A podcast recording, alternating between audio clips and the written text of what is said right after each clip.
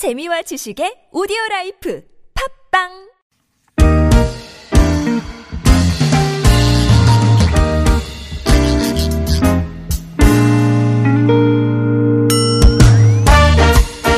서울 속으로 2부 시작됐습니다. 월요일은 공동주택 상담 한 주 하고요. 또 자영업자 소상공인을 위한 여러분들을 위한 상담 또 한주 네, 이렇게 격주로 진행하라고 있습니다.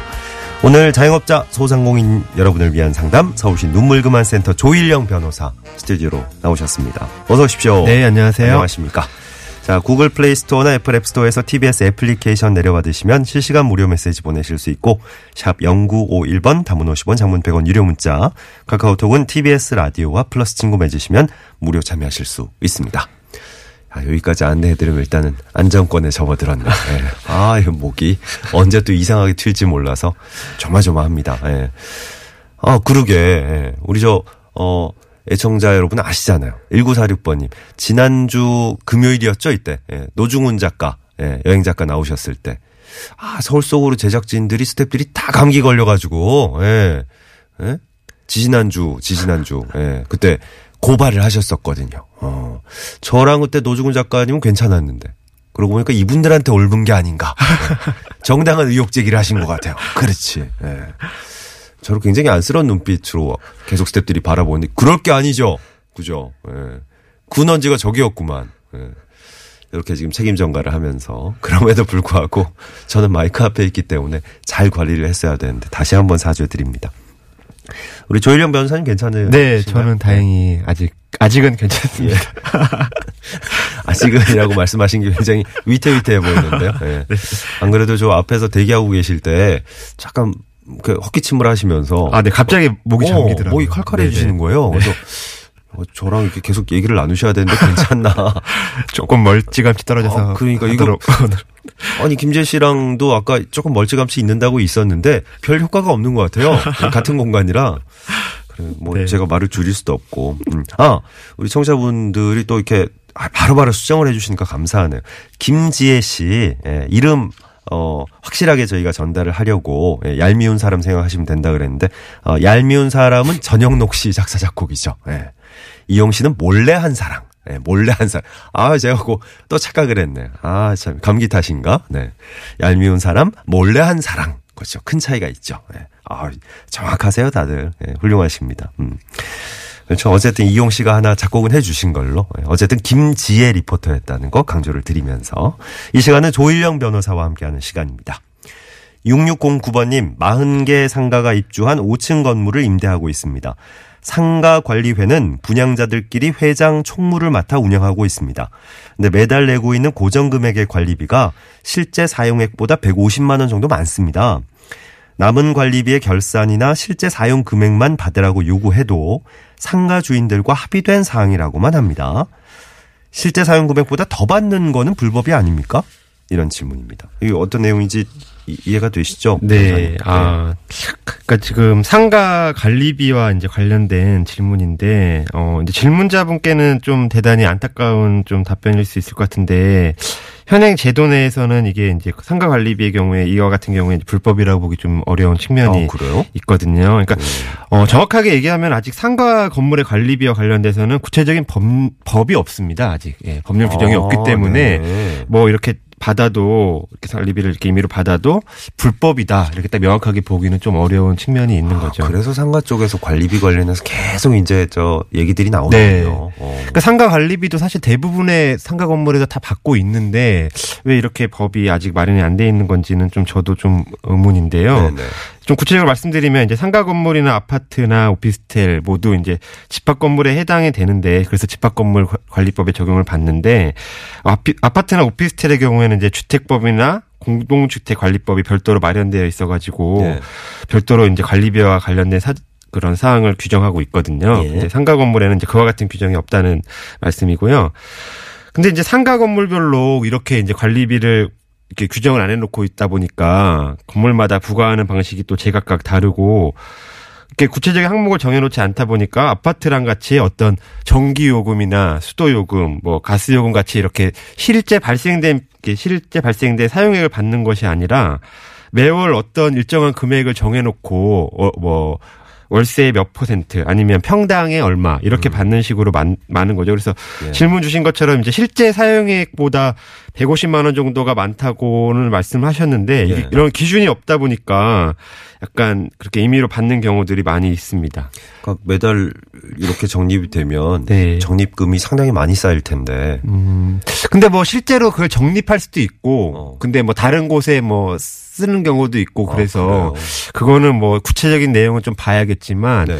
일단은 예상을 하기가 좀 힘들다는 거죠. 임차인으로서는 음. 매월 얼마씩 내는지에 대해서 정확한 근거와 예. 이게 왜 바- 내가 낼 때 내더라도 이게 뭐 어떻게 쓰이는 건지 알고 내는 거랑 그러니까요. 전혀 이게 어떻게 쓰이는 건지 모르고 내는 거랑은 천지 차이거든요. 뭐 관리비로 네. 낸다고 했는데 실제로 관리비 내역에 네. 쓰이는 것보다는 훨씬 이렇게 많이 거치고 네, 있는 네. 거니까 이게 나머지가 어떻게 쓰이고 있는 건가 이것도 그쵸. 모르는 상황. 당연히 그거에 대해서 문제 제기를 할 수 있고 그렇죠. 그게 뭐 횡령까지는 아니더라도 실제로 어떻게 쓰는지에 대해서 공개를 할 필요는 있는데요. 그래서 이거를 좀 개선하기 위해서 최근에 정부에서 이제 관련 법을 입법 예고를 했었습니다. 그래서 유통산업발전법 시행령인데요. 이 내용에는 이제 상가 건물의 경우에는 이제 관리자를 별도로 선임을 하고 거기에 대해서 이제 관리비를 이제 아까 말씀드린 것처럼 아파트와 같이 뭐 일반 관리비, 청소비, 경비비 이런 종으로 이제 항목을 세분화해서 입접 상인들에게 청구하고 수령할 수 있도록 한 다음에 어그 관리비 집행 내용을 매달 다음 달 말일까지 공개를 하고 또 주기적으로 회계 감사를 받도록 하는 내용의 그런 시행령이 지금 입법 예고돼 있기 때문에 조만간에 이것이 시행되면 조금 관리비와 관련된 문제가 개선되지 않을까 이렇게 생각을 하고 있습니다. 예, 예.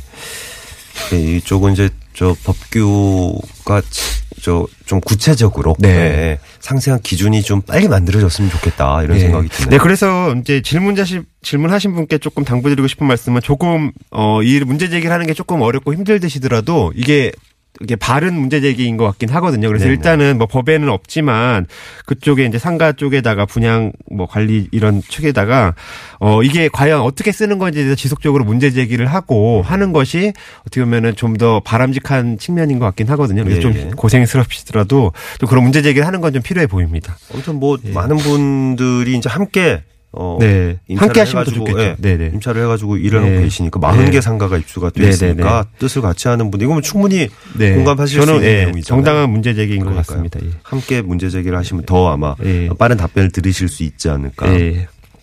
3205번님, 3205번님, 일반 음식점 운영 중인데요. 이번에 정리를 하면서 법인 측에 양도하기로 했습니다. 권리금 5천만 원의 세금 계산서를 요구하네요. 제가 인수할 때는 9천만 원의 세금 계산서를 발행하지 않았는데 권리금 4천만 원 손해를 보고 양도하는 경우에도 세금을 내야 되나요? 그리고 법인이면 세금 계산서만 발행하면 끝나는 건지 네, 이런 질문입니다. 네.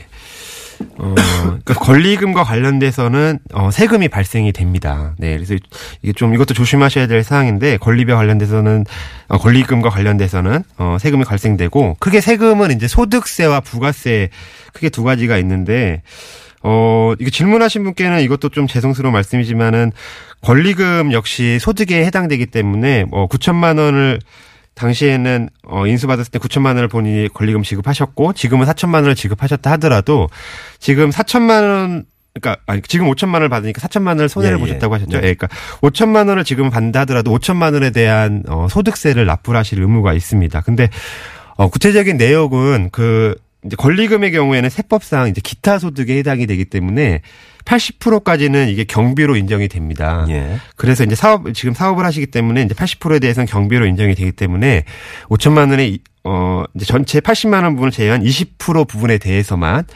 22%의 소득세가 어, 발생이 돼서 예. 이거 계산을 하면은 이제 전체로 따지면은 5천만 원의 4.4%이거든요. 예. 20%에 22%이기 때문에 네. 그래서 4천만 원, 그러니까 5천만 원에 대한 220만 원에 대한 어, 소득세를 어, 납부를 하셔야 될 의무는 일단 있고요. 근데 이제 소득세 같은 경우에 이제 그거를 내, 내는 사람이 직접 납부를 하는 것이 아니라 이제 그걸 양수를 받는 그 권리금을 받으신 분이 그거를 원천 징수를 하게 됩니다. 그래서 원천 징수 하기 때문에 그 220만 원을 공제를 하고 5천만 원에 220만 원을 공제를 하고 4,780만 원을 그냥 받으시면 됩니다. 예. 그래서 또 이제 질문하신 게 이제 세금 계산서와 관련된 질문인데 어, 아까 소득세뿐만 아니라 부가세도 발생이 된다고 말씀을 하셨잖아요. 그래서 이제 부가세도 납부 의무가 있는데 부가세는 누가 내는 거냐면 그 권리금을 받으시는 분이 아니라 권리금을 내시는 분이 어, 부가세를 납부를 하셔야 돼요. 그래서 부가세 의무가 이제 그 양수 받는 사람에게 있기 때문에 부가세 납부를 하고 거기에 대해서 이제 세금을 대신 원, 이것도 이제 부가세도 원천 징수하는 거기 때문에 대신 권리금을 받으시는 분이 부가세를 원천 징수를 해서 거기에 대한 증빙으로 세금 계산서를 이제 양수 받으 권리금을 받으시는 분에게 세금 계산서를 발행을 하시면 됩니다. 예. 네. 그래요. 어, 이번에는 청취자 한 분의 목소리를 통해서 예, 직접 사연을 들어보겠습니다. 안녕하세요. 저는 빵집을 운영하고 있는 사람인데요.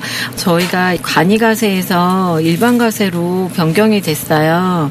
그런데 어, 일반가세와 간이가세의 가장 큰 차이점이 무엇인지 또 세금 부분에서 가장 먼저 챙겨야 할 부분이 어떤 부분이 있는지 궁금합니다. 예. 간이 과세자에서 일반 과세자로 바뀌셨다 그러는데 예, 어떤 게 다른지, 예, 뭘 네. 챙겨야 되는지 질문하셨어요. 네. 어, 간이가세자와 일반가세자의 가장 큰 차이를 두 가지만 말씀드리면 일단 어, 간이가세자는 세금 계산서 발급이 불가능하지만 일반가세자의 경우에 세금 계산서 발급이 가능하고요. 또 이제 한 가지 더 추가하자면 이제 장부를 기장해야 되는 게 이제 일반가세자에게는 필수적으로 장부 기장이 필수적인 걸로 봐야 되는데 일단 간이가세자와 일반가세자의 어떤 차이점에 대해서 말씀을 드리면 뭐 간이가세자는 이제 간이를 과세를 한다는 말이 말 그대로. 근데 뭘 그런 간이 과세를 하냐. 예. 사업자 같은 경우 아까 말씀드린 것처럼 세금을 크게 이제 부가세와 소득세 크게 두 가지를 납부를 해야 되는데 네. 그 중에서 이제 부가세 납부를 간, 좀 간소하게 하는 게 이제 간이과세자거든요. 그러니까 네. 부가세는 어떤 이제 사업자가 어떤 물건이나 어떤 권리를 어 양수를 받을 경우에 거기에 대한 10%를 부가세를 납부를 해야 되잖아요. 그런데 이제 간이과세자의 경우는 그거를 10 부가세를 그 10%를 계산하는 것이 아니라 어, 자신의 매출, 그러니까 매출에 대한 이제 세금을 합한 금액에 대해서 별도의 부가세 비율이 있어요. 그래서 예. 그 그러니까 계산 일일이 계산을 해서 납부를 하는 것이 아니라 어떤 특정 법의 이제 기준에 따라서 세금을 계산하기 때문에 이제 내면 되기 때문에 네.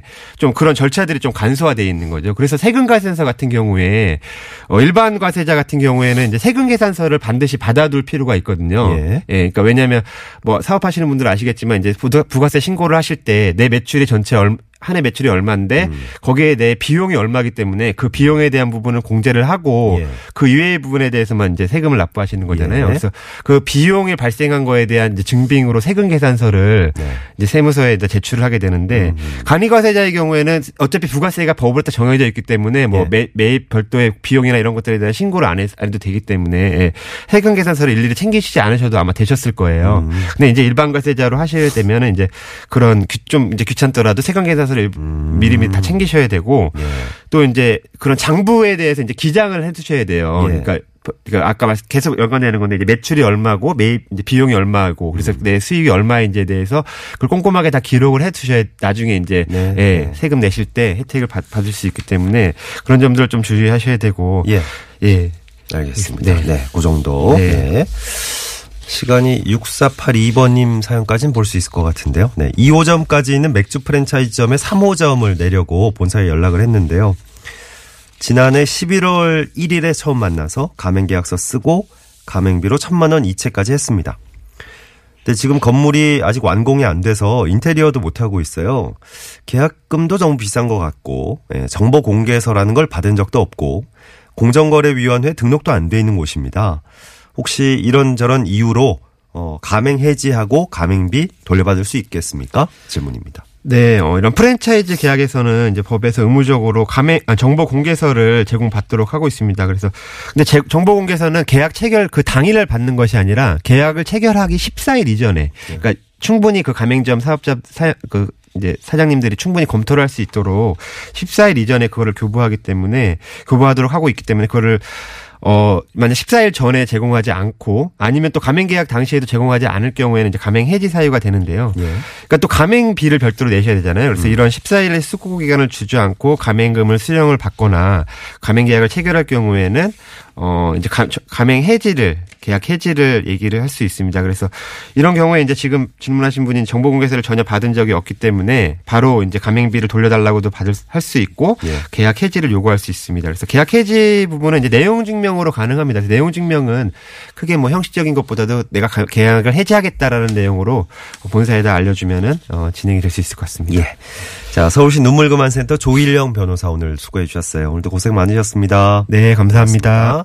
평소에 자영업자 소상공인 여러분을 위한 상담은 다산 콜센터 120번 이용하시거나 포털 사이트에서 눈물 그만 이렇게 검색하셔서 온라인으로 상담 신청하셔도 좋겠습니다. 어, 북한예술단 사전 점검단 지금 우리나라에 들어와 있잖아요. 네, 저희 방송 진행하는 동안에 어, 어제 강릉에 있던 예, 사전 점검단이 서울로 와서 어, 점심 장소로 이동을 했습니다. 예, 잠실 쪽으로. 예.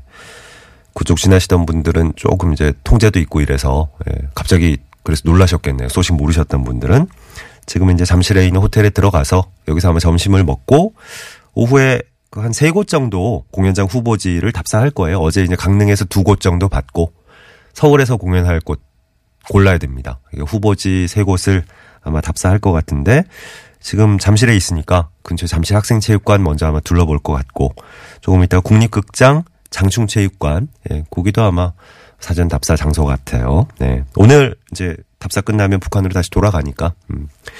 요 이동 경로에 따라서 또 약간의 교통 통제가 있을 예정이니까 예, 참고해 주시기 바랍니다. 한파가 또 찾아온대요. 예, 얘기 들으셨죠? 오늘 오후부터 아마 날씨가 부쩍 추워질 것 같습니다. 서울이 내일 아침에 영하 13도 예보돼 있네요. 갑자기 갑자기 영하 13도예요. 와. 감기 빨리 낫기 힘들겠는데. 어, 영하 13도, 모레 아침은 영하 16도까지 떨어질 거라고 예보가 나와 있습니다. 너무 확 떨어져가지고 큰일인데.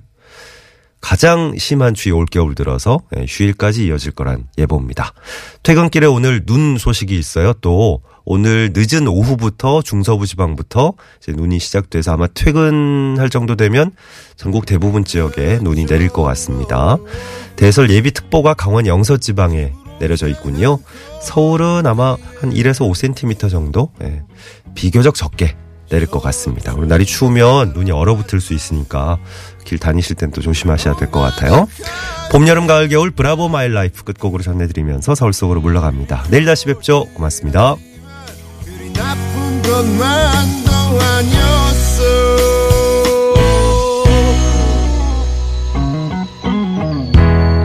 소양도 없는 저녁 내일 하루도